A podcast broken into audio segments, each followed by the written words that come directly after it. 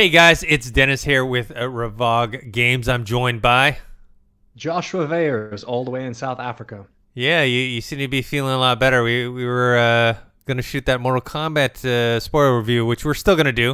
Um, mm-hmm. But uh, you were feeling a little under the weather, and now you're looking a lot better. Yeah, for sure. I'm actually, you know what, while we're at it, I'm actually glad we uh, did wait a few days on that because my thoughts on the movie changed. Still mm-hmm. enjoyed it, but I have a lot, my opinion is a lot more critical now. Okay. Because cool. I rewatched the original recently. Oh, the original is a classic. Yeah.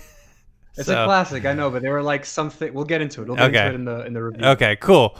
Um, so yeah, we're doing actually doing this a day early because tomorrow I'm going to go get my second dose of the COVID vaccine shot. Hell yeah! So I, uh, you know, I don't know what the side effects may be. I may be, you know, totally like out of it for a day or two. Who knows? But anyways, let's start off with some news. Uh, we don't have a I don't know a lot of stuff, but there is some big stuff. I mean, the biggest thing that I came across was this was The Last of Us Part three has a plot, uh, but we don't know if it's gonna actually gonna be made or not. So uh, Neil Druckmann, the creator, he basically said on a podcast that they they had outlined a plot. Um, him and his co-writer Haley Gross had have an outline for the story, but they're not sure, you know, whether or not or when would actually come out. And you haven't you haven't you you haven't finished, right, or played no Last of Us Part Two? No, no I, I I played it on the friend system. Didn't um, it's just really intense. It is. Like that was my takeaway for me. It was just a like it's one of those games where I have to be in the right frame of mind to play it, you know. And when the game came out, I was not in the yeah. right frame of mind to play that game. It was too heavy. twenty twenty was a rough year, man. Yeah, I think it was I do want to get back into it. Yeah. Yeah, I think it was probably my second favorite game of the year last year, but I after I finished I didn't touch it once since I finished. It's, mm-hmm. it's one of those. I mean, it's the same thing with Red Dead Redemption two, which is one of my favorite games of all time. After I played it, I played a little of the online stuff, but I never went back to play this the story. And it's not because I don't think it's amazing. It's just one, it, it's it's very heavy. Not as heavy as mm-hmm. uh, Last of Us Part three or Part two, but they're both heavy games. Yeah. They're big, long journeys. Like you got to do, you really have to be like, okay, I'm going to commit.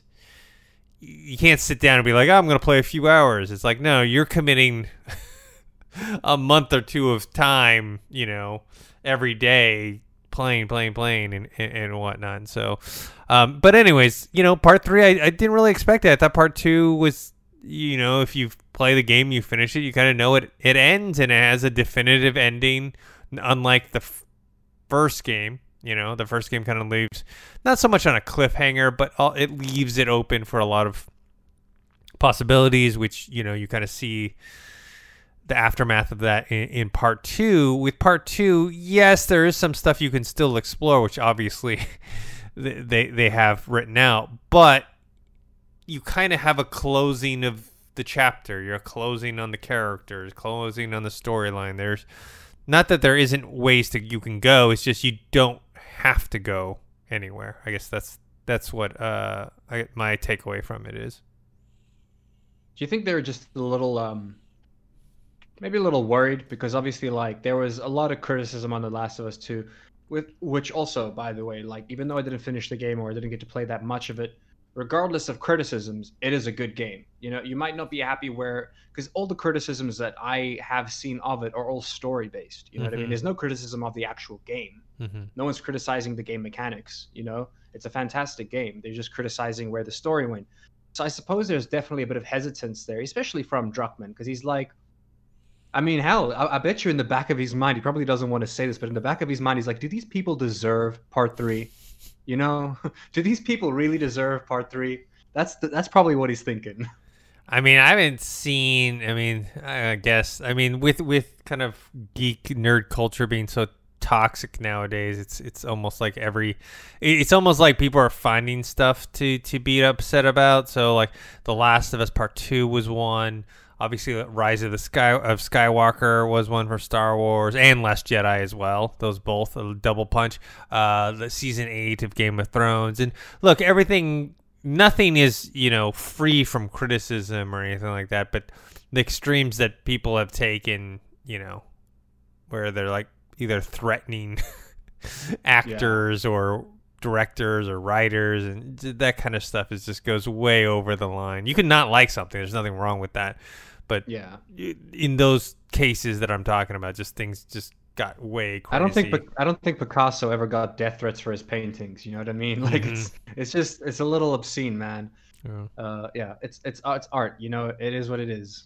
Yeah. So you know, uh, it kind of kind of cool news to hear that they they have an idea for for a next Last of Us. You know, where are they still going to follow Ellie's storyline? Are they going to follow Abby's storyline? Are they still going to follow both? Will it be a brand new? Maybe it's just new characters, or maybe it's side characters from the first two that become main characters in part three. I don't know. But, uh, you know, there's a lot of things going on with the universe we have. And, you know, and Neil Druckmann was talking, you know, it took kind of seven game, seven years from, from the first game to the second game. So if if a part three were to come out, it'd be a long time from now. And we have well, the... Go ahead. I was going to say, here's why it's important, why they have a story. It's important for them to have part three's story more so than the game, because... I mean, this is kind of like a segue, not so much. We're going to talk about it, but yeah, let's talk about they, it. They, yeah, they conscious filmed The Last of Us T V show about part one and part two, and then never show us part. You know what I mean? Like, mm-hmm. it's it's one of those things where I'm sure they have the ideas for part three, and they're probably collaborating with the people who are working on the T V show. You know what I mean? Mm-hmm. Trying to like, I would imagine, it's one of those things where you have to like the directors of the T V show also have to know where is this show going in the end. We only know what happened in The Last of Us Part One. We we only know what happened in The Last of Us Part Two. So they need to know where it's kind of going so that they can build towards that, like cinematically. You know what I mean? That's a great um, point. So it has, it has that use as well. That's a great point, because now we're in the same situation with Game of Thrones. Because Game of Thrones, the mm. books came out and they were like, I can't remember, three or four books into it, but they hadn't finished yet. And by the time the series, because, uh, you know, uh, George R. R. Martin writes... very slow, and also uh, and to be fair, that his books are very, very dense. They're very, you know, uh, it's not like some little quick whatever read or whatever. They're they're very like they're very Tolkien inspired as well in terms of how he writes them. Yeah, yeah. Like I don't get me wrong, I love Lord of the Rings, but the first time I read one of the books, I read like four pages about a leaf blowing through the wind, Dennis. Yeah, I read four pages about a leaf blow. Like they were like it was. I was like. I, They explained the scene in such detail in the book. I was like, I get it. Okay, a, a blade of grass flows through the wind, mm. but they explained it like the light catches it as it glistens through. I'm yeah. like, okay, I get it. I get it. You know? Yeah. Uh, yes, that's why I do prefer the medium of uh, a visual medium. Yeah. yeah, movies and television and whatnot. Video games also to that extent. Um, but anyways, you make a great point. So they need some story because remember they're like season one is going to be part one. Well, it's like, okay, you're you're expecting this this show, if if successful, which we think it's going to be based on the name and the, and the talent behind it, you know, that it's going to go longer than two seasons. Because if you do part one in one season, let's say you could split up part two into two seasons, right? That's only three seasons. If you're a successful exactly. show, you're going to go beyond that. Then maybe you do need that part three, and that's where that comes in. Now the question is, okay, let's say you hit... Let's say we don't see Last of Us until next year, right? twenty twenty-two. You know, uh, like I said, let's say season one is part one and season two, s- season three are part two. That's still not enough time for uh, Last of Us Part three game to come out, at least according to their previous schedule. So that means they need some sort of story if they want to continue that. And that's kind of where this comes in. And then you got to figure out, well... Is the game also going to have the same storyline, or are they going to take a different direction? Because, you know, who knows? Because they they are they have to deviate in some ways uh, for the T V show, much like the Game yeah. of, Game of Thrones did as well. So it, it's going to be interesting to see. Um, and then to segue into the the next point, we're talking about the T V show. The reason why the T V show exists is because they originally tried to make a movie uh, of The Last of Us, and it had been talked about for a long time. Uh, Neil Druckmann also in that same, I think in the same podcast, mentioned that the reason why it fell apart was because the movie was too action focused, and yeah, that it seems like they wanted to Michael Bay the shit out of it. Pretty yeah, much. yeah. I mean, that's you know, it's what studios do. You know, they want that big bang. They don't want it's it. It's why, for example, you know, you mentioned Mortal Kombat. Like some of my favorite parts of the the recent twenty twenty-one was the opening seven, eight, nine, ten. Actually, it's probably thirteen minutes of Mortal Kombat between the backstory between Scorpion and Sub-Zero, and, and it takes place in ancient times, and actually doesn't really have, I mean, has like a little bit of the powers, you know, but it's really more grounded in reality besides Sub-Zero's powers. Um, yeah. They're not going to make a full, full movie of that, even though I'd love it, is because they're not going to get their return, because it needs to be a big spectacle, and they don't, you know, they need the fatalities, and they need, you know, these crazy characters doing crazy moves, and in, you know, settings that are like fantastical and magical and all that stuff. Where, yeah, for me, I would love to see, a, you know, a samurai-inspired Kurosawa kung fu influenced backstory. I mean, just that gr- of sub- just that grain as well, like the like the film grain.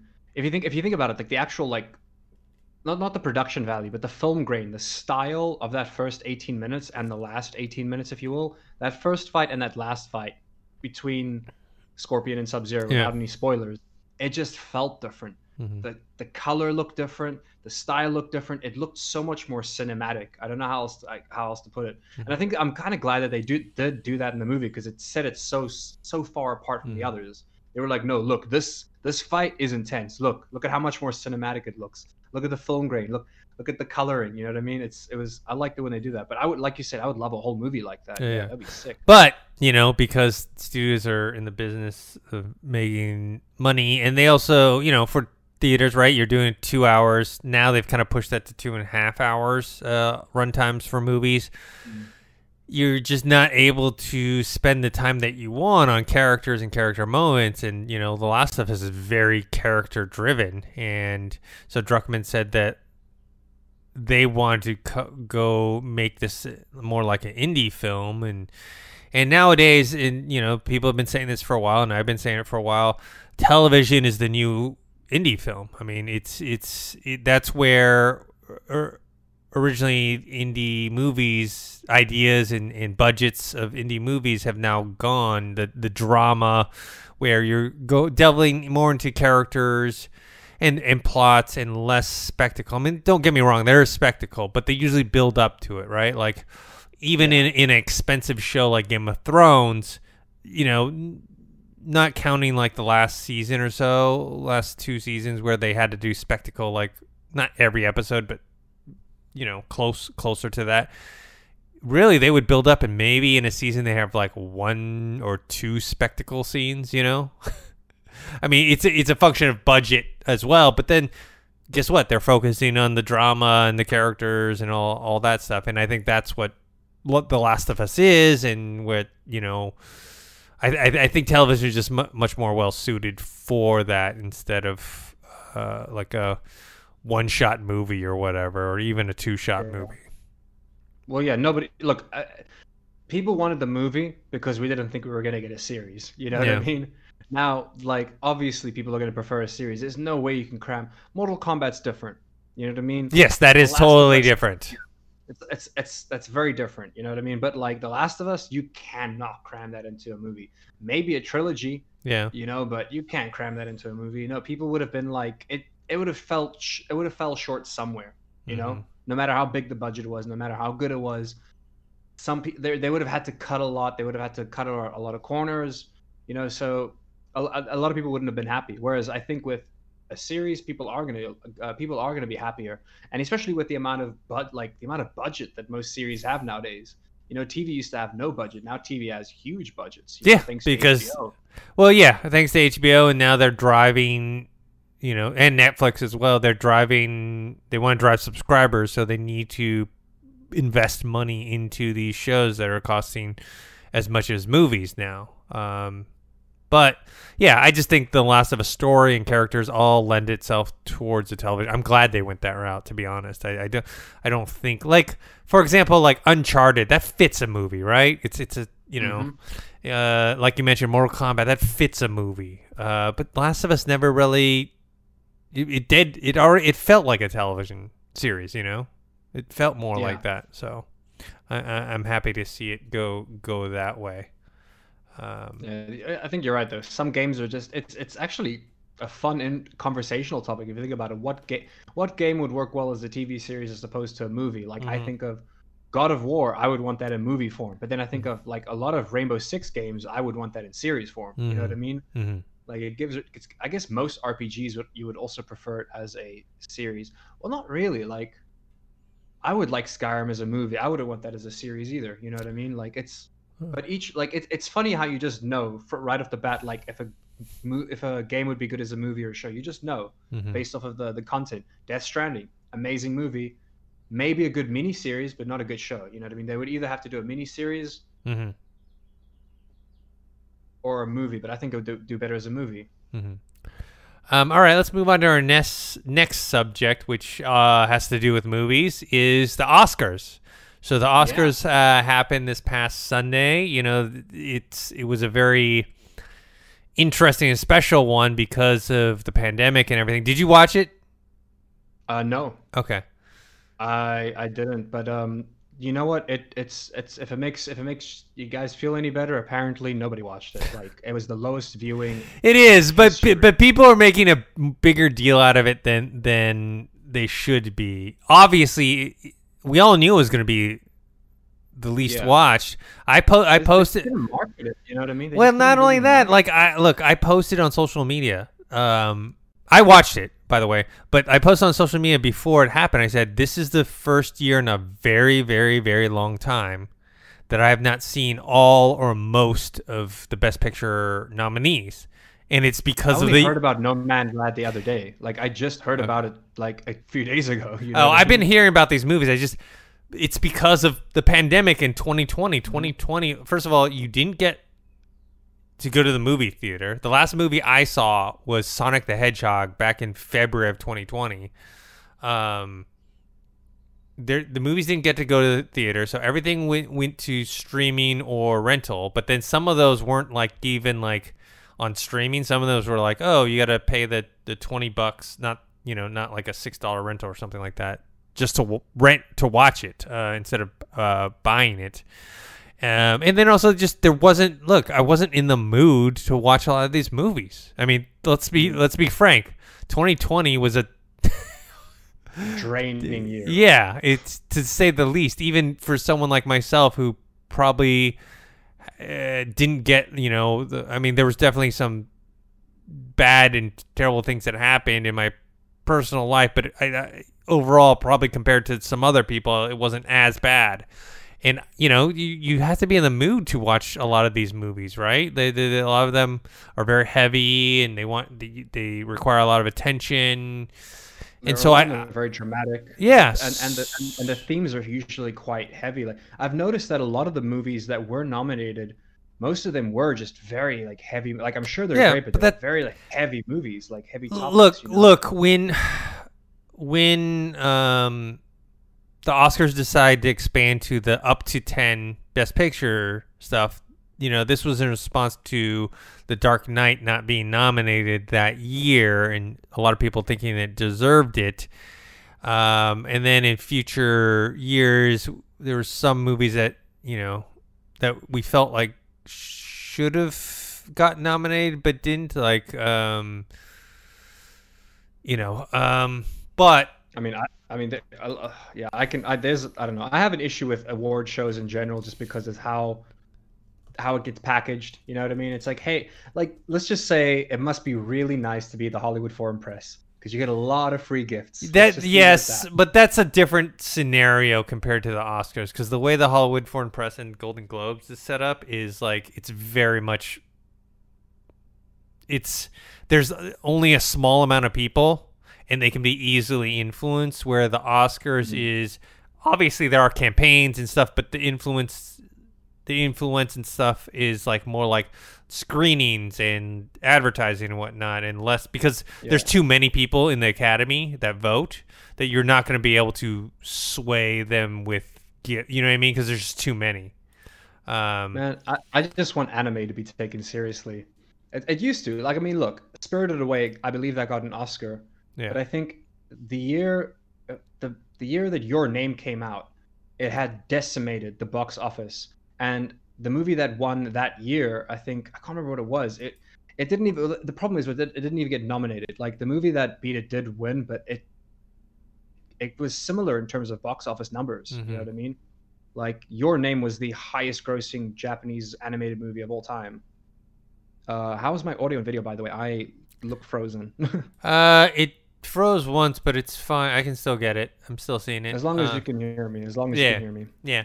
Um, okay, great. But anyways, so the Oscars this year, we knew was going to be underwatched because there was no movies driving people to go see it. Like, that's usually the telecast is based on people that are fans of certain movies, right? Like, and, and what I, uh, to go back to what I was talking about, like the Oscars expand that, but we haven't really seen too much of the mainstream movies get funneling in.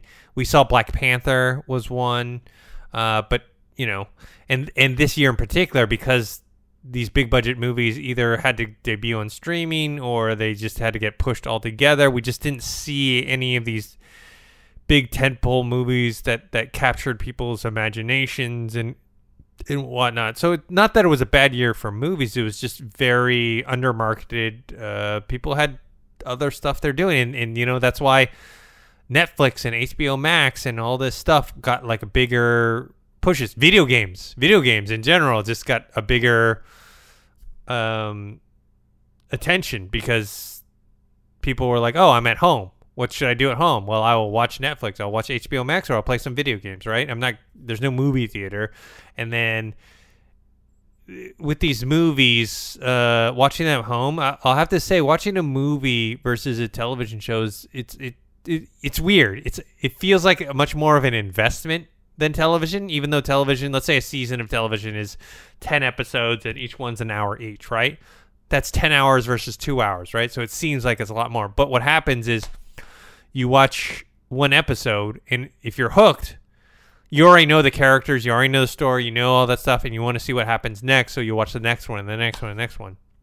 With movies, it's um, it's your your two hours, you're with the characters, and then that, it ends. And then when you start a new movie, it's a completely different set of characters and situations and all that stuff. So it's it's just not as uh, easy to like get into, especially at home where there's a lot of distractions, especially now. Anyways, what also what... some some movies are just not meant for the T V, you yeah. know, which is just sad. Like, I believe it was Scorsese who said it's like unfor- like as as awesome as Netflix is, a kind of butchered film, like actual film, because it's some there's some it, you cannot get this where we are right now with technology. You still cannot get the same experience from a T V that you do from a cinema in terms of film. You know what I mean? Like, if you're watching if you're watching something in thirty-five millimeter at a at a theater, that that's in t- completely different from what it would be watching a T V, watching something on your T V. You know what I mean? Yeah, I mean, for me, to be honest, the, the projection doesn't matter to me. Uh, to me, it's more about the theatrical experience of like having the large screen and mm. sitting in a in a dark theater and everyone's paying attention. There's there's a bunch of different factors into that theatrical experience. I mean, I know Tarantino's big on the thirty-five millimeter projection and, and, and whatnot, but for me, it's like, look, if the movie's good, the movie's good. Um, but I do appreciate the theatrical experience because I think that is the best way to watch. to watch a movie with other people yeah. that are like either oohing and eyeing or crying or laughing or whatever with you. And then also your attention is much more focused, right? Um, because you can't be loud. You can't be on your phone. You can't, you have to focus. And so you, you, you get more of an intense experience from that, right? Yeah. Versus but watching a television screen at home with go, your, uh, your go, going into the news real quick. Yeah. I think we, I think we may have mentioned it last week that it was nominated mm-hmm. or I don't know if we actually spoke about it. I think we spoke about how it was nominated. So now we, I know we definitely brought it up last week. Um, I don't know if the news had, I think the news had just broke. We may have mentioned it loosely that they had won. Um, but now like the news is like completely out, you know, Re- Respawn won. Yeah, because we, did, because we spoke about you having played the Medal of Honor game that this was attached to. Yeah, but, uh, but it hadn't won yet, though. Broken. It hadn't, yeah, it hadn't, hadn't won, won yet. yet. Yeah. yeah. So anyways, so the, what does all this Oscar talk have to do with everything? It is that uh, the World War Two documentary, Colette, won Best Documentary Short Subject at the Oscars. And during the speech, you you hear them thank Electronic Arts, E A, and Respawn, you know, uh, because mm. this documentary was part of the V R title Medal of Honor Above and Beyond. I, I talked about how I, I hadn't played it yet because of the the pricing or whatever. Um, but this was, you know, you can actually watch this documentary. You don't need the game. You can actually just go watch it uh, for free. Um, there's places online that you can go see it. So it's just uh, very interesting to see that uh, not so much a game one, you know, for, but it has ties to, to video games, you know. So uh, what what do you think about that? We you you didn't watch the Oscars. For me, it was like I was watching it and she's like, I want to thank Electronic Arts and Respawn. I'm like, Respawn? And you were like, what? yeah. yeah. I mean, dude, I think the more video games could look, video games as is is already popular culture. Video games is already mainstream. But this is just getting it even more mainstream, like it's mm-hmm. pushing the boundaries even more, which I'm happy about, you know what I mean? Hopefully in the future there is room for like um an Oscar for a video game, because look, I hope so. A lot of a lot of mocap, a lot of games are mocapped, a lot of the acting is real, like it's real acting, you know what I mean? Yeah. Like hopefully that can get taken. Like I've seen some phenomenal like mocap actors that are much better than T V actors, mm-hmm. you know what I mean? So hopefully yeah. like it can get taken seriously in that regards, you know. I mean, to be I mean, real, good. If we're adding video games to the Olympics, why can't we add it to the Oscars, man?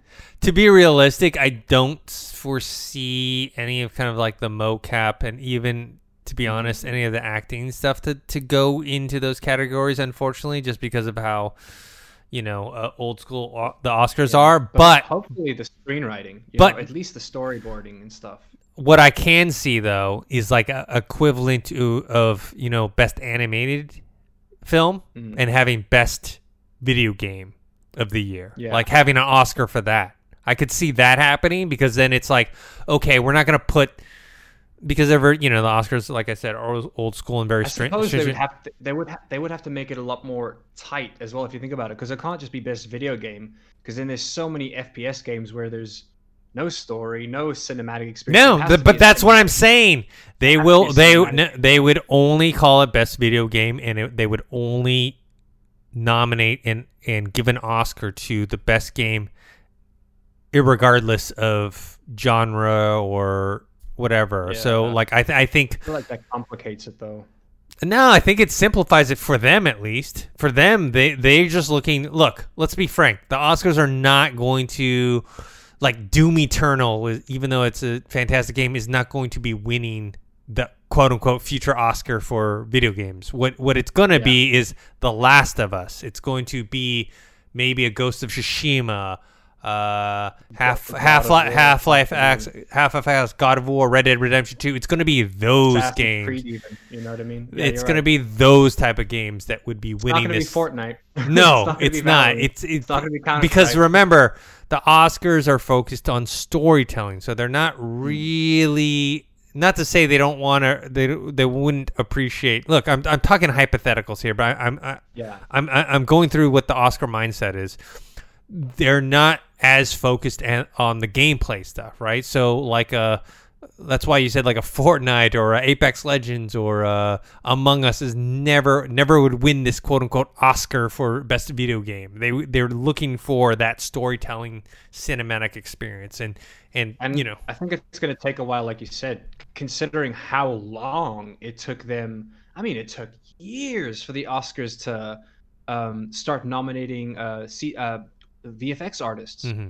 I still don't actually know. Are V F X are V F X artists nominated in the Oscars? Yeah, because they play like, I mean, like I remember there was a huge push for it, like in the two thousands, where people they were complaining. They were like, "We bust our balls for these movies, mm-hmm. like we, we deserve our own category. Like V F X is, it's difficult, you know, whether it's practical or digital, we should be awarded, you know, and they had to fight hard for that, for it to happen. But then again, I suppose actually now moving forward, the Oscars, it seems like the Oscars might have a fight for relevance in the future. You know what I mean? And I believe oh, yeah. that, yeah, we might see this video gaming coming into the Oscars sooner than later because of relevance. It, it needs to get more relevance, you know? Yeah, I agree that a lot of younger people are not watching it uh, because they're not into the movie. One, they're not into the movies that are being nominated. Uh, two, you know, they're distracted by other stuff like video and games M C U. and Every, everything. Oh. They're just going to watch the Marvel movies, you know? Yeah, yeah. The Oscars, sure, they will nominate uh, a Marvel movie, but most people, they just stick to those superhero movies. It's just like nothing wrong with that, you know, to each their own. But you, you, you said it, you, like you're going to have like no the average Joe, the average Joe doesn't watch Wes Anderson movies. You no. know what I mean? No, no. Yeah. What's interesting, though, is uh, Chloe, Chloe, Chloe, Chloe Zhao, who won for Best Director in her picture. No Man Land won for, yeah, for Best Picture. She won for Best Director. She directed a Marvel movie, uh, The Eternals, and that is yeah. coming oh, yeah. out, I think, either end of this year or next year, early next year. I didn't actually add it to the list, but it, supposedly uh, Kevin Feige was praising her on her use of um, practical locations for yeah. the filming of The Eternals. Kevin Feige was praising her, saying like she did a fantastic job on locations, yeah. like using actual real locations, yeah. you know, and less C G I and stuff. Yeah, yeah. Um, but anyways, to wrap that up and go on to the next one, I would just say, yeah, the Oscars were not well watched, but it was expected. And, you know, like a lot of people weren't into watching these these type of movies this past year, and understandably so, including myself, who was who loves the, I love the Oscars. I love watching it every year. I did like the the uh, the different look it had this year. I don't know if you saw, but they did it at the Union Train Station, Grand Central Station, um, yeah. downtown, and it yeah. was a very there's, small, there's a intimate. Bad stuff about yes we're, not, uh, a, we're yeah. not a political channel, so we're not going to talk about yes it. I heard about the yes about, about that stuff, but in terms of like the actual way that they shot it, I thought it was kind of cool. It was more small, more intimate. And Union um, Station's awesome as well, you know. yeah. I, I I love Union Station. Um but anyways, all right, let's move on to the next thing. uh Returnal, which is a P S five exclusive third-person shooter, uh is coming out actually tomorrow, uh Friday. Depends on when you're watching or listening so to, sad to I'm this. I'm not going to be able to play this, man. And uh, the reviews have started to come in, and, and they're all been pretty positive. They say, you know, and this is a genre that I really, you know, have only recently kind of become aware of, which is roguelike, where it's uh, mm. kind of procedurally generated environments it's, and, and it's whatnot. It's been my favorite genre for three years. Hades was roguelike, by the way. Yes. You know, we spoke a lot about Hades. Yeah. Hades was a roguelike game. Fantastic. Roguelike games but, are fantastic. They're basically replayability. Uh, you're you're basically doing infinite runs, um, and each run is different with a roguelike. Essentially, that's the way it works. Like Binding of Isaac, Hades, all these games, they focus around the same thing of like, mm-hmm. you're going for, you're doing a run, and each time you're picking up different weapons and mm-hmm. different abilities, and they work together differently. You know, similar, like we'll talk about it. I want to, after you speak about this, but this game mostly reminds me of Risk of Rain two, which is also a roguelike game, but mm. very similar. But we'll get into that in a second. Yeah, I mean, the genre itself, I, I'm not too, too familiar with. I've, you know, I don't think I've, I, I don't even know if any games I've played would be considered uh, roguelike. But anyways, this is an exclusive to P S five. It looks great. You know, we, we'd heard about it on um, some State of Play stuff that, that Sony had, had done before last year. Um They they had a launch trailer with it. It looks cool. Has a ha, it seems to have a cool story behind it. Um, the one thing, I guess, when I was listening to the reviews and reading the reviews about like that, maybe I don't you know I don't have a P S five, so it's kind of moot at this point. But the one thing that kind of w- might turn me off is the whole not being able to save thing, and like having to, he, I was listening to, to the I G N review and saying like, okay, well, the the runs are pretty long. They're not short. And that literally like they'd have to like pause the game and put the uh, the P S five like in sleep mode or whatever. And you couldn't actually like turn it off or restart it or or load up some other app or whatever, because then you would lose everything that you were doing on that run and then have to start all over, you know? And so I'm curious as to what they mean by too long, because in my opinion, the average roguelike game, a good run is going to last you forty minutes to an hour per run, mm-hmm. like per try. I'm, like, I'm guessing like, it's longer. I'm guessing a, a run is longer. Yeah. Like, I know on Risk of Rain, I constantly make it to, like, the fifty-minute mark. You know, mm-hmm. same with Hades. I always make it to, like, the fifty-minute mark. Which I'm is assu- why I only usually have it in me to do one, maybe two mm-hmm. runs and then take a break, you know? I'm assuming that it's probably closer to two hours, I'm guessing. Uh, or maybe yeah, three. If you, if you, I don't know. Yeah, depending on how good you do, I guess. Because if you die in five minutes, then that's your run, you know? Yeah, yeah, of course. But I'm talking about to complete, you know, mm. a run. Um I guess that was one of, one of the criticisms of, of the game. I mean, it was, so it was a, a, a bit too long. So anyways, good reviews. This is the type of games that, yeah, that we're expecting from the next gen, right? That like, hey, this is an exclusive to this platform. You're not going to be able to play it, you know, on any other system. And it takes advantage of of the new hardware. So it's like, okay, cool. This is not. This game alone is not going to make me run out and buy a P S five, but it's it's definitely, you know, stacking up. You know, as soon as I see, okay, I, they got uh, Spider-Man Miles Morales, which they had a P S four version, but you know, it'd be nice to play the P S five version instead. They got this game, and then whatever the next exclusive is going to be, you know, especially like God of War. Then I'll be, then I'll be like, oh man, they got these. Get Ghost of Tsushima two. Then I'll be like, okay, now it's time to get a P S five. So anyways, I think well, this is... I, we're we're, we're going to talk about Sony later as well, because I got a couple... Mm-hmm. I've got an article about them pushing first-party and third-party studios. Yeah. Uh, a lot of money that they're dipping in. Uh, I will say, Dennis, my biggest takeaway from this is that this is not what I was expecting. First of all, you and I, we watched the... Tra- when this trailer... When the trailer dropped for this, mm-hmm. I think it was a year ago, everybody was like, wow, it looks beautiful, mm. but what the hell is it about? You know what I mean? It was just a cinematic. Nobody knew what the hell the game was about. I thought it was going to be some like rich story, mm-hmm. slow-paced kind of like Death Stranding type game. Mm-hmm. And I look at the gameplay and it is fast, yeah, bro. Yeah. It is fast-paced, man. Yes. I, Dennis, I want to play this. I want to play this so fucking bad. Like, yeah. I love roguelike games. I will spend hours upon hours playing roguelike games. They're so... The, the best thing about roguelike games, like I said, is replayability. Even when you beat the game and you're done with the game, you're still gonna be playing. Like it's it's like playing golf. Mm. If you if you finish the golf track, like the golf course, you're not gonna never go back. You know what I mean? You're gonna go. You're gonna keep playing golf. You know, and that's what I like about these types of games. It's fast. Not not what I was expecting whatsoever. I truly was thinking that this was gonna be some kind of slow-paced, story-rich, mm-hmm. like action R P G. I kind of that's kind of more up my alley. Yeah, but this is like straight. Like, not only is this roguelike, but it's part bullet hell. I don't know if you know what the bullet hell genre is. It's like uh, it's like Asteroid. You, you ever play the arcade game Asteroids? It's like of that course. But on crack. Of course. You know where it's just yeah. you're just getting bombarded with bullets, and most of the time you're just spending dodging waves of bullets. Mm-hmm.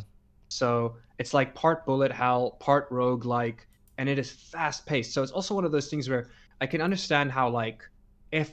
If a, if if a good run does go on for longer than an hour, I can understand how that can be too much because it's really fast-paced. Yeah. A lot of roguelikes, like the closest thing I can relate this to is Risk of Rain two. That's fast-paced, but there's... And depending on how many powers you pick up and depending on how you play, you can be surrounded by abilities. You can lag. Sometimes there's a lot of stuff on screen. But even then, that looks less so compared to this. This looks like it could like really like maybe... The reason why it's on a P S five is because it'll obviously lag any other system. It's like there's a lot of resources going around. The particles look great. Like, can we just talk about how beautiful the particles look?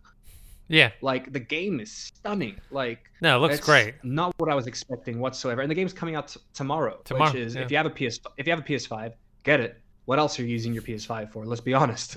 You know? Yeah. Go get uh, this game, look, man. Okay, so I'm reading right here.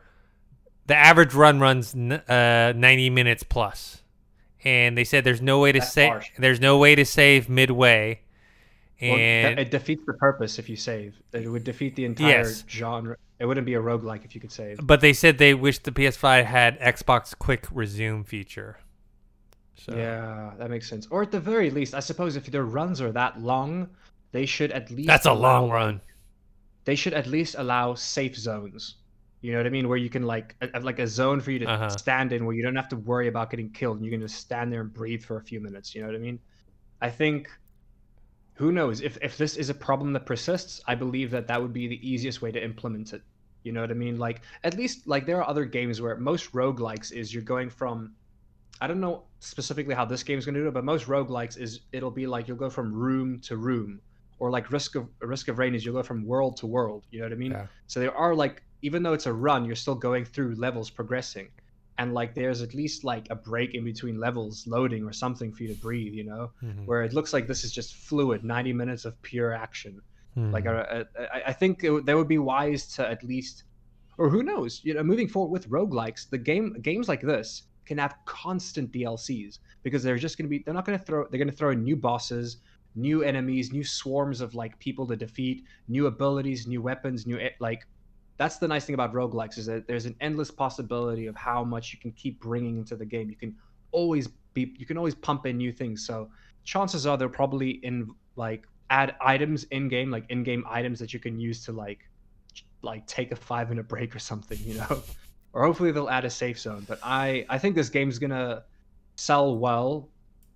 It's not gonna sell amazingly because let's be honest, it's an exclusive on the P S five. It's a um, new I P. Even, it's a new I P. It's a new I P. Uh, I think it's, it has it's a lot not of traction. It's, it's not from a studio that's like super well known. You well know? known, yeah. But it's also like, I mean, look, if you consider the P S five within its first year has, well, where it is right now, the P S five has outperformed the P S four in terms of sales. Yes, I believe, right? At least in terms of time. Like we're not yes. talking overall. We're talking about since launch. Yeah, right. It's, it, has. it has beaten. So there, there are a lot of people out there with P S fives. I don't know where they are, but there are a lot of I people don't know. Out there who, who, yeah, I haven't met a single person that has a P S five. Yeah, and then no, I neither, and also don't know and also don't know what they're doing with it other than playing a few games. Uh, there's, a few, there's a few games that like apparently is very different, like upscaled and like fun to play. Like there's one or two, but like you yeah. said, they've probably just been collecting dust since Miles Morales. You know. Yeah.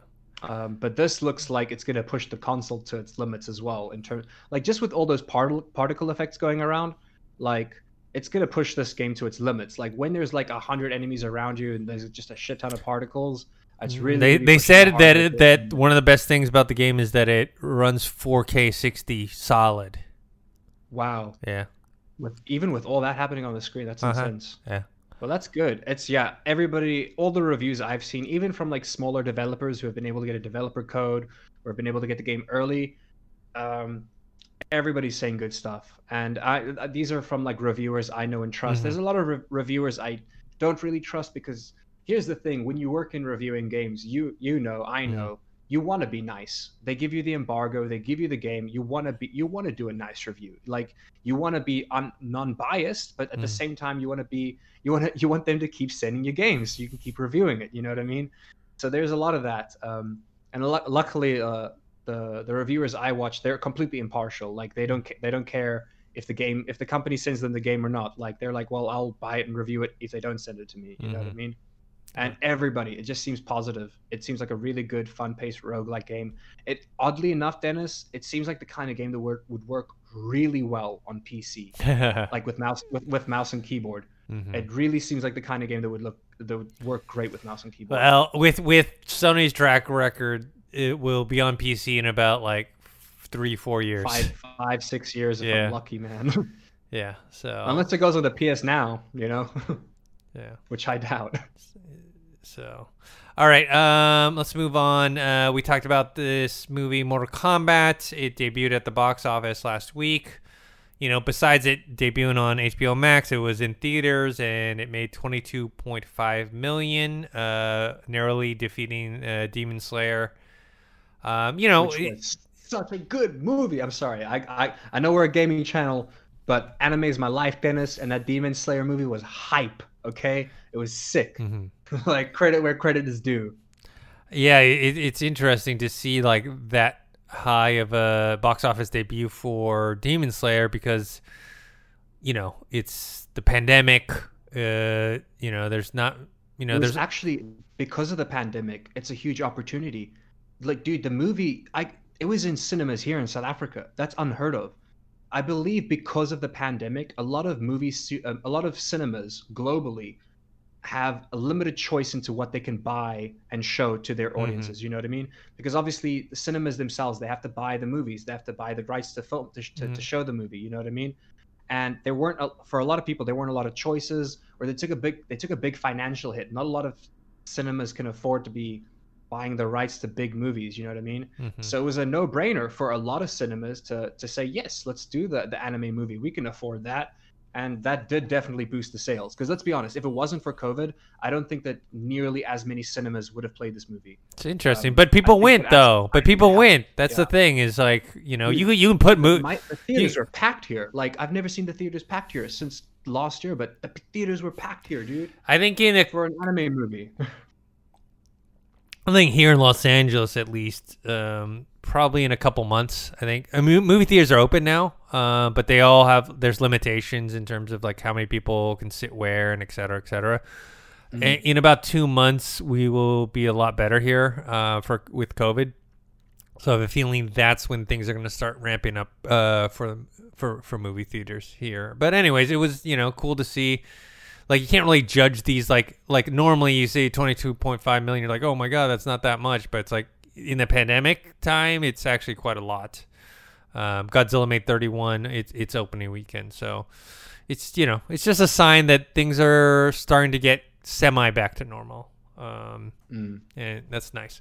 Um, all right, let's move on to, th- this is my last one. I know you have a bunch of stuff we're going to talk about as well. This was just more funny than anything. I just yeah this is this is this is, this is funny news. This is meme news, man. yeah uh Google Stadia apparently was touting that they finally brought a search bar to Google Stadia, the which company is, most famously known for being a search engine. Yes, that finally makes, added a search bar. Makes all their money from searching. Finally put one in Google Stadia, which is kind of hilarious. Um yeah, I this Google, I'm telling you, you got a lot of players in this realm. You've got Google Stadia, you got Amazon Luna, you have even Apple has their own Apple Arcade or whatever, um, P S Now, um, and Game Pass, Xbox Game Pass. Man, it, it's it's eventually, and this is going to happen with the streaming services. It's just not happening yet.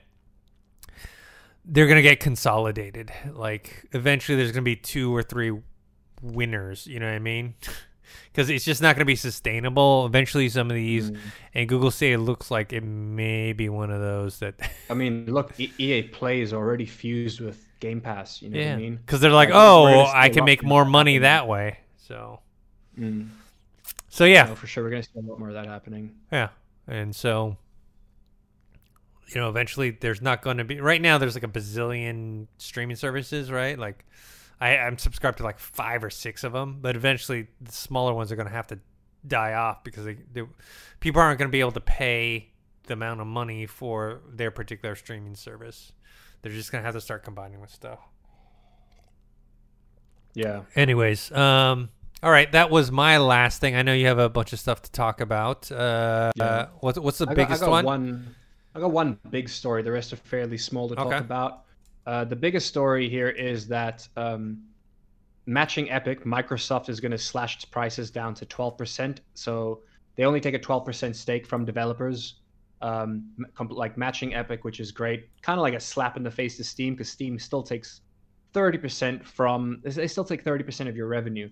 And I didn't even know this, but supposedly the more you sell on Steam, the less they take. So like... Um, yeah, but you have to sell you, a lot though. Like if you like, even if you hit if you sell fifty million copies, they'll reduce it to twenty percent, which is still taking more than any uh, taking more than Epic or Microsoft would. You know what I mean? Mm-hmm.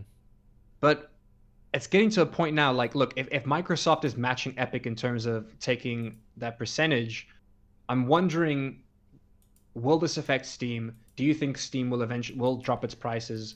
Because now not only do developers have the option to go to Epic, they also have the option to go straight to Microsoft, which is which is big. Microsoft's huge, you know what I mean? It is, like, but the problem is, is what's the percentage of people actually buying from the actual store, though? That's the thing. The price, I will say that the numbers have gone up since the Game Pass, because um, you have to use the Microsoft Store for a lot of things, even just whenever your Game Pass encounters a problem, and because it's yes. in beta, on, on sorry, Game Pass for P C, yeah, it, it's in beta, so it encounters problems a lot. So a lot of the time, you actually have to work through the Microsoft Store. Yes, and um, which I'm not too sure if they meant to do that or not, but the Microsoft Store has been getting more traction recently. Yeah, um, don't know about sales though, but I think that this is going to look. This is going to get developers to want to get their games on there. Mm-hmm. And they're going to want to they're going to want to put their games on the Microsoft Store and on the Epic Games Store, and they're not going to want to put it on Steam. If your game is on the Microsoft Store and it's nowhere else, you're going to go to the Microsoft Store.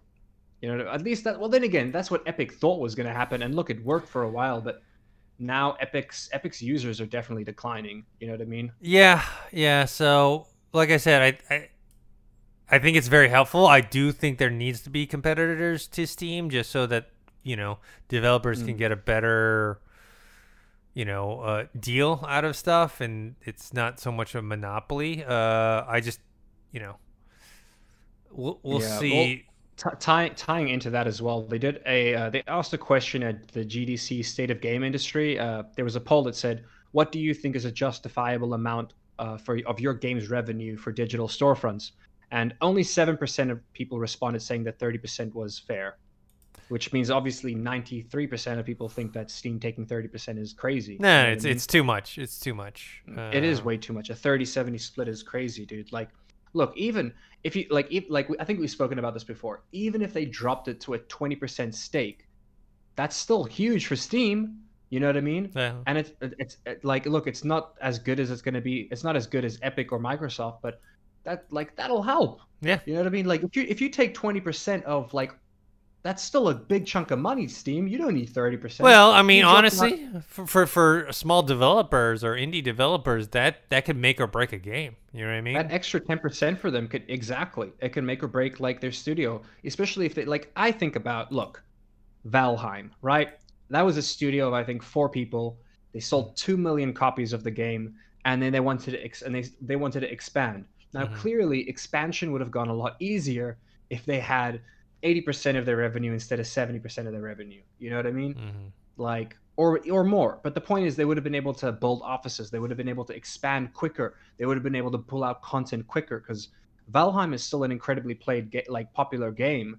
But I guarantee you that they would have had more gain if they were able to expand quicker and bring out co- more updates quicker. You know what mm-hmm. I mean?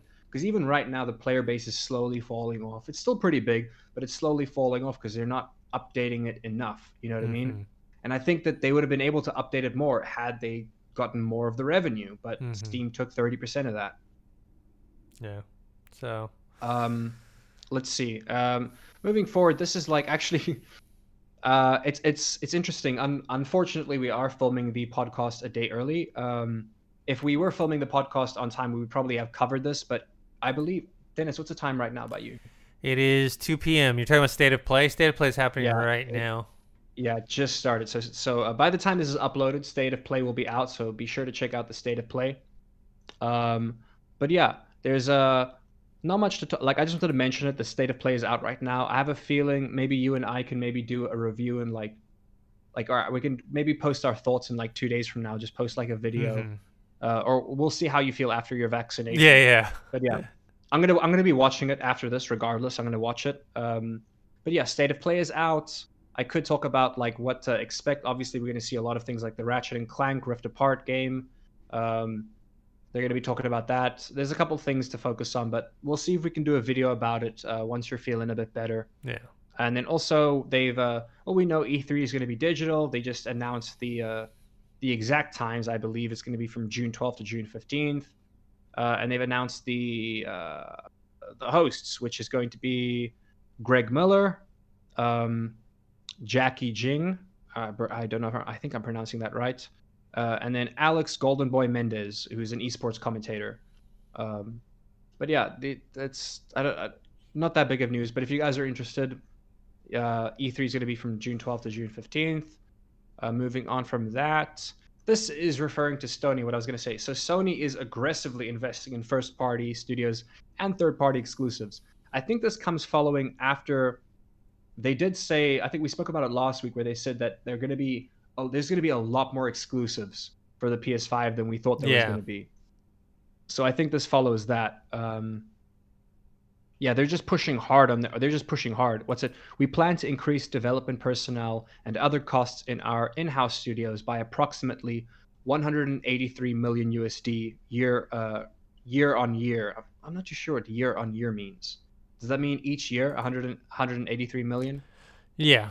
That's a lot. That's a lot. That's a big chunk each yeah. year. Wow. Uh, as we as we further strengthen our in-house software. So mm-hmm. Um, I believe, oh yes, hold on. There's, I don't want to misspeak this because this is actually kind of, they are, yeah, here we go. Uh, to, to, to, is it, no, no, no, to the company's part. Oh yes, the company, uh, they partnered with the creator of Assassin's Creed, uh, Jade Raymond, the, uh, yeah. his new studio Haven.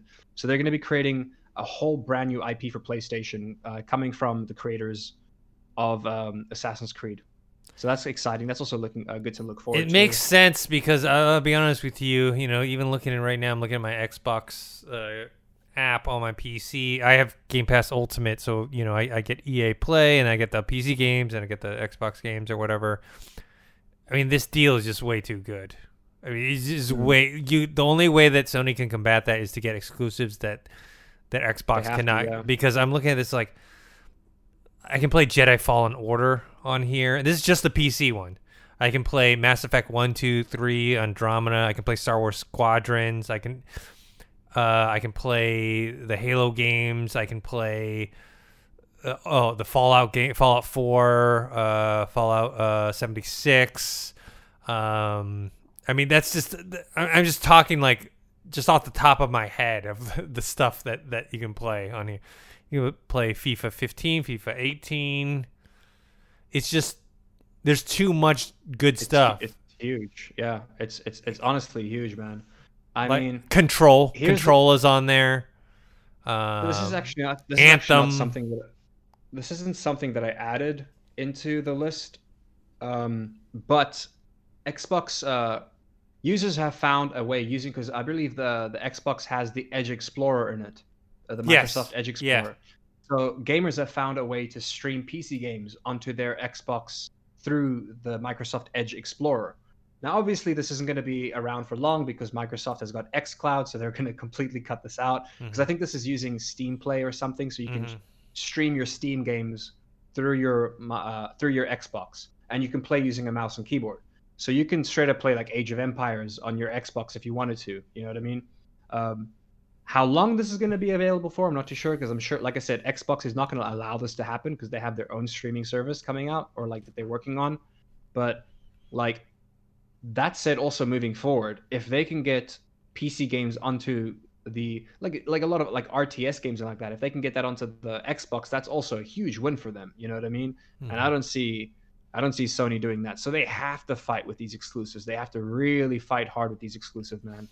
Yeah, if it looks like, you know, from, you know, what we saw with that, that video or the PlayStation uh, Video Plus Pass or Plus Video Pass or whatever, it doesn't look like they're do- going to try. I mean, they're going to try and compete, but they're not going to do the day day one exclusive titles on P S Plus or whatever.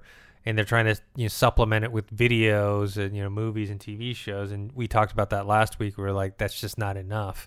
The only thing they can do is get exclusive games that you just can't get on the Xbox, and therefore you have to get a P S five, whether subscription based or not. Because right now, as far as deals go, the Xbox is just, it's, you know, e- even without the exclusive games uh, on the Xbox Series X, it's still a fantastic deal. It's just the most use for it. Like you'd you'd use it more than you would use a P S five. Uh, going uh, actually. You might want to flick through this. This I thought was awesome. I, I never heard about this game before. There's a game called uh, Lost Soul, and it's going to be coming to the P S five. Mm-hmm. Apparently, it was announced or spoken about back in twenty sixteen, but it was only one developer. And hmm. this reminds me a lot of uh, Wukong. Like, I think they're doing a similar approach to the Wukong approach, which is they're like, look at how amazing this game is. We need a level designer. Yeah. someone, someone. We need a level designer, help, yeah. uh, which is great. Uh, dude, this game looks... Look, the game needs polish. There's a couple things that I saw faults with, but this game looks fun, and it looks sick, and it's beautiful. Uh, it's uh, Chinese uh, as well. Mm-hmm. Uh, so also very similar to Wukong. The voice the voice actors are Chinese. The the entire they said the Devil May Cry uh, composer, five composer Cody yeah. Matthew Johnson is writing music for the game. And from what I could tell, it's I watched the first couple of minutes. I was like, oh, this is such a cool fantasy game. And then I saw a spaceship, and I was like, wait, now it's a fantasy sci-fi. It's like they've blended fantasy, martial arts, sci-fi. Well, not martial arts, because it's more like wushu. You know what I mean? Uh, like some of the combat that they're doing, less so martial arts. And what I love is that your te- you your sword is a dragon that speaks to you. It's literally like there's a dragon. You talk. It's, it's your dragon, but it's also your sword. And there was like a moment. There's a bit of platforming I saw. The, the platforming doesn't look sharp. I think that's why they need a level de- level designer. Mm-hmm. It seems like that's where they're falling short. The combat looks great. The game looks visually beautiful. The platforming is falling short. Like the jumping jumping looks. The jumping animation looks horrible. Yeah, I'm watching, in mind, I'm watching it right there's now. There's a small, a small thing. It's bad. But there's a point in time where I think like the, the guy falls onto the ground. He starts like surfing. And I was like, that's not a mechanic I was expecting. He's like surfing like on his dragon or something. A lot. It looks fun. Like it looks fun. I don't think it's going to be like, look, the Wukong game looks sick. Don't get yeah. me wrong. Like that's going to do much better than this. But this looks fun. It's something yeah. that can, it, look, coming from a, who it used to be one person. To now, it's stretched out to a much bigger team. Yeah. It looks like it's getting a bit of traction. The uh, art, like the, yeah, the, the art design is very uh, Final Fantasy inspired. It is, yeah. But it's the very, game, it's also the, very Devil May Cry inspired. Oh yeah, the gameplay though looks Devil May Cry. Looks like. Oh, Devil it's inspired May... by Final Fantasy fifteen. That yeah. makes sense. Why the main character looks like Noctis? Yeah. Yeah, but, so, yeah, the, but the gameplay looks, looks more like Devil May Cry. Mm. Yeah, no, dude, this just looks fun. It yeah. looks really fun. Like it's, it looks like it's gonna have like these really big, epic boss fights. Uh, so I thought it was worth mentioning. If you guys haven't, like, look up the footage. The game is called Lost Lost Soul Aside. Yeah. Uh, you let us know what you guys think about it in the comment section. Yeah, I'm looking at it right I now. It looks very fun. cool. Looks cool. Very. And good. Then, last but not least, I have a bunch of really, really small, short things. I labeled them miscellaneous because I thought mm-hmm. some of them are funny. You know what I mean? Um, This one, which is so weird, the the old school N E S Tetris game, like the players have just found a new technique on how to like beat old school records for the old school N E S. Like they just found a new way to play the game, and I I, I don't I don't know how it works, but the technique is called rolling. I, I I tried watching a YouTube video on this, and I still couldn't really understand it. But supposedly it's it it it's quicker than the button mashing technique that they used to use. Apparently, I don't know. So it's just crazy, man. Like a game this old, they just found a new technique to beat high scores, to like beat times from like mm. way back when.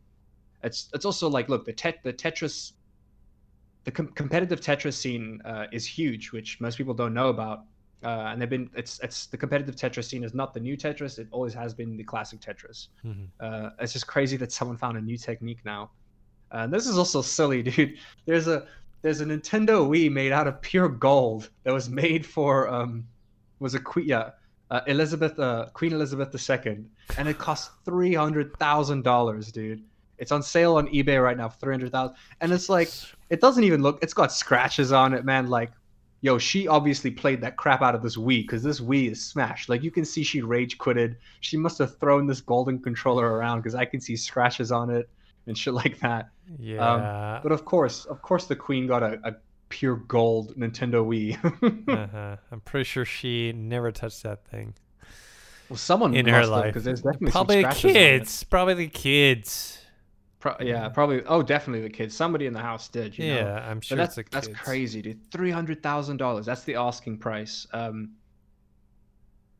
Apparently, apparently, people are saying that that's a reasonable price. I, I don't know. I don't know. I mean, if it's solid gold, then that would make sense to me. And I suppose the fact that it was, you know, the Queen, it was the Queen. It was Queen Elizabeth the Second. Mm-hmm. Like, that's kind of crazy as is. Uh, this bit of news you might enjoy, which is that Titanfall two, the player count has skyrocketed. Yeah. So, and I actually, I actually got wind of this a while ago, and I, did, I still don't know. I need to, like, do a bit of research as to why it happened. But I was messaged on Discord from a friend who said, hey, listen, we're going to bomb. We're all going to play Titanfall. The whole, like everyone, we're going to, we're trying to overload. I think they were trying to overload the Titanfall servers in a way to show like their support.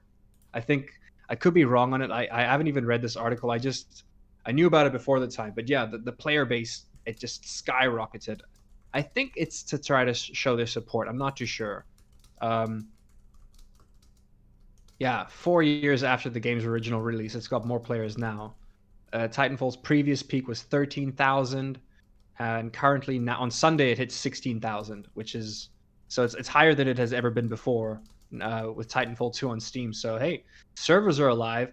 If you guys own Titanfall two, it seems like the servers are up and running, man. Mm-hmm. Go play some games. It's got more players now than ever before. I st- I still don't really know where this kind of came from. I need to do a bit of research on that, but I still, like I said, I was invited to it. Everyone was like, hey, help us bomb the servers.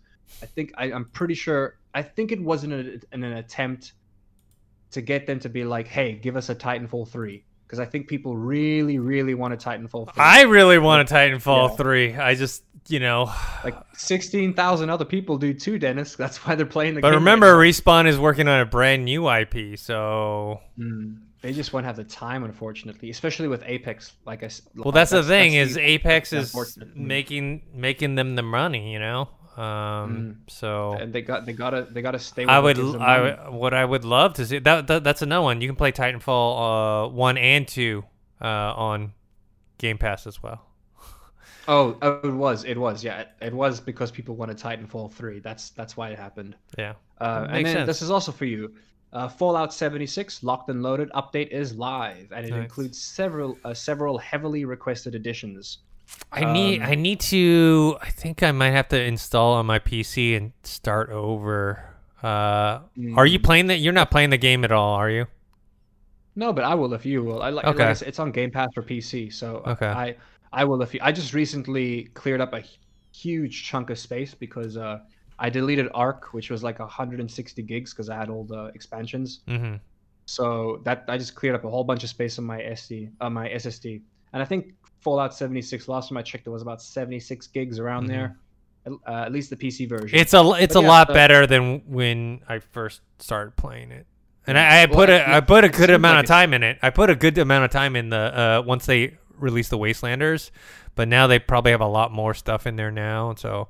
I may so I, I haven't played it, so you got to let me know what this means. And apparently people are really happy with these changes. Like punch card machines can be built in camp or found around the multiple train stations. Punch card? Yeah, punch I don't card. know what a punch card machine is. But uh, apparently that's what people asked for.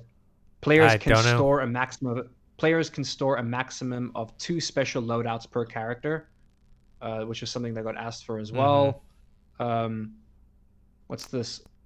Uh, beginning at level twenty, yeah. Beginning at level twenty-five, players can create and save custom special point allocations, that is, loadouts. So you can have different like loadouts instead mm-hmm. of just having like your character.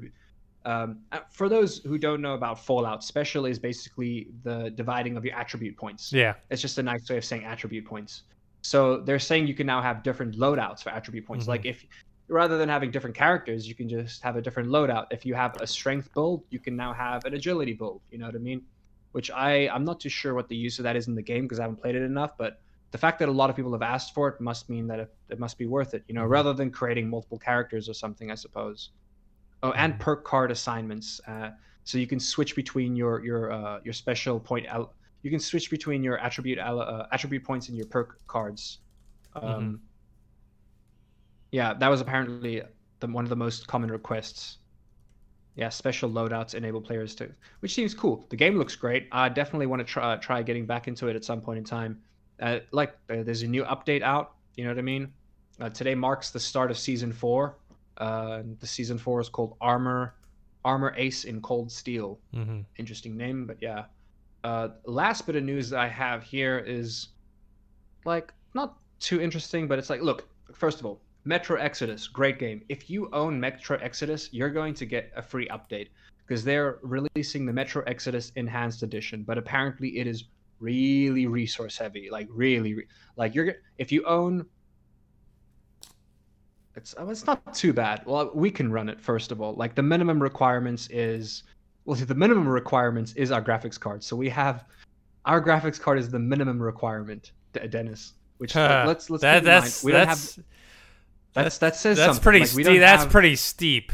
That's pretty steep. That's pretty steep. The the recommended graphics card would be an R T X twenty seventy or R T X thirty sixty. Jeez. So it's Very, that's the recommended. And if you want to play the game on high, it has to be an R T X thirty seventy uh, with uh, like C P U, eight cores, at least sixteen gigs of RAM, DirectX twelve.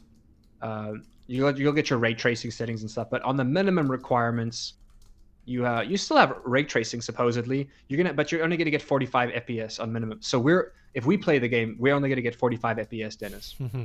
Um, Eight gigs of RAM minimum, which I'm sure you've got more. I've got sixteen. I do need more. Yeah, I have twenty-four. Google Chrome, Google Chrome needs eight gigs on its own, man. Yeah, I don't use Google Chrome for that reason. I use Edge because Chrome is a memory hog. Man, I, I suppose I should switch, man. I, I really should, because that's like. Well, Google you should Chrome use you you can use memory. Edge now because they use the Chrome. It's based off Chromium, so.